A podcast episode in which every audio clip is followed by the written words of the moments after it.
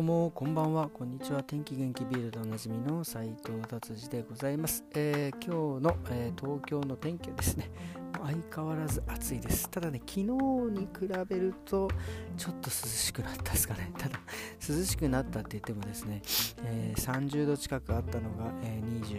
6度とか7度なんまあでもね3度でもちょっと涼しくてで明日がまた30度ぐらいででそっからなんか温度が下がってくみたいですね。もう本当にもうめっちゃ夏でございます。はいそれでは、えー、相変わらず日経新聞行ってみたいと思います。とのその前にですね今日はですねえーと、野球でですね大盛り上がりしました、えー、ヤクルトのですね、えー、村上選手という方がいらっしゃるんですがその方が三冠王達成もう本当ね前回の三三冠王っていうのはですね、まあ、野球でいうとこのバッターがですね打つ人がですねホームランと、えー、打点と打率ですかね、これがね、全部1位になるっていう、もう素晴らしいことです。本当あの平成では1人しか出なかったのかな。えもうすごいですよ。だから十何年ぶりでございます。えー、そして、えーとえー、令和ではもちろん初めてだし、そしてですね、あのもうあの最終戦、最終戦の最終打席でホームラン、最後のね、ホームランを56号、王さんを塗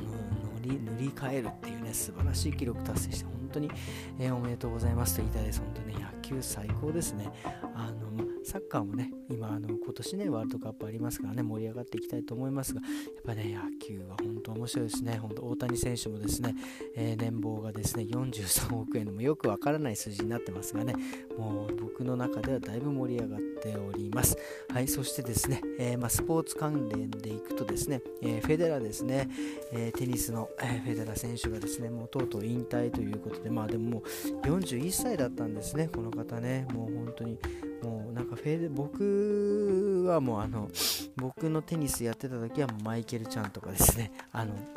えー、あアガシとかねそういう、えー、方たちでしたけどもそのもうねもうその最前線を行ってたフェデラーの方がねフェデラーがですね、えー、引退というこれもねまあちょっとね一つの時代の、えー、わりなのかなというふうに思います。はいそしてですねちょっと気になった記事がですねえっ、ー、とですねあの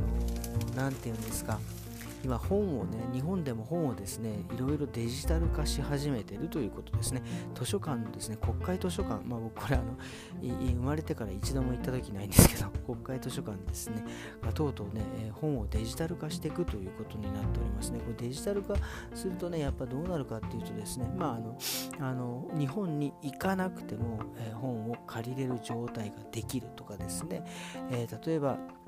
あの障害持ってる方とかねその場行けないとか見れないという方がですね、えー、そのなんか音声で言ってくれたりとかですねそういったことをね、えー、簡単にできるようになる。だからこれ本当ねあの昔あの Google がそれを進めて、まあ、今も進めてるのかな。あの音楽の次はね本だっていうのでねどんどんデジタル化進めてますけど、えー、とうとうです。全国8作業所で入力を開始してるということでねこれは本当に期待大の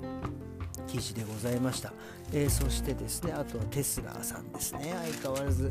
あのもうすごいですね。日経とかでももうテスラバンバン取り上げてますね、えー、テスラさんがですねもうあの、えー、EV の販売をですね、えー、42%増し。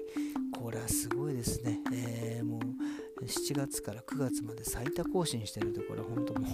う、どんどん金持ちになっていくじゃないですか、イーロン・マスクさん。本当ね、す感じでございます。ということでですね、今日は日経新聞こんな感じでしてですね、今日はですね、えーと、まあもうほんとね、ぼちぼちこう何ていうんですか食べて飲んでか食べて飲んでお土産買って食べて飲んで寝てお土産買ってっていうね 生活がね もうそろそろ終わりそうなんですけども今日は本当もうほぼほぼスパートでしたかね。もう昼に、えー、焼肉食べて、えー、夜に台湾でこれ結構ね銀座で美味しい台湾料理だったんですけど食べてみたいなね。もう本当ね胃がもうとてつもないことになってですね。まあでもまあねまあ最後ねもうもうね、えー、日本海、えー到達のもう今日、えー、明日の晩でもう終わりなんでね、えー、ちょっと僕もねこのスパートで、まあ、もうちょっとだけね、えお酒を飲んで寝ようかなっていうような感じでございます。はい。でね日本はね本当にその、え夜あの結構そのまあもうね終電終わるともう、まあ、あの結構真っ暗というか、まあ、電車はねなくなってしまうんですがもう電車が終電まではすごいですね。キラッキラで本当にもうね何ですかね。あのよくね眠らない街東京なんてねあの言ってましたけどね。それを本当にねあの肌で、えー、感じた、えー、今回はそういうふうに思っております。はい、そしてですねあととにかくそのあの物価がね、まあ、日本、まあ、ドイツにとベルリンに比べるとですね、まあ、単純にね物価がやっぱ非常に安いんですよ。そしてやっぱりそうなって物価が安いってことは多分ねその最低賃金なんかもね僕ちょっと調べてないので分かりませんがね、まあ、まあ、そこまでねドイツに比べると低い感じでもね,、まあ、ね物価安いとは言ってもあ僕がねドイツから来ると安いと思いますけど、まあ、日本ね、住んでる方も物価はね、もう上昇していくというような数字出てますんでね、それで、えー、ね、なていうんですかね、最低賃金が、これは本当にちゃんとなされているのかなっていうのはね、ちょっと疑問に思います。これだからドイツと一緒で、えー、物価がこれから上がってって、最低賃金も上がっていてですね、お金が回ってくれば、これからね、もうちょっと円安、そしてですね、まあ、日本が、えー、国をね、広えー、国を広げるというか、そのこれからね、ますます外国の方をですね、またあの経済が回るよ回るようになればね円高にもなっていくのかなっていうのをねちょっと思っております、まあ、とりあえずね今はあの日本をですね非常に満喫しておりますんでこんな感じで終わりにしたいと思います。それではですね、えー、また明日。さようなら。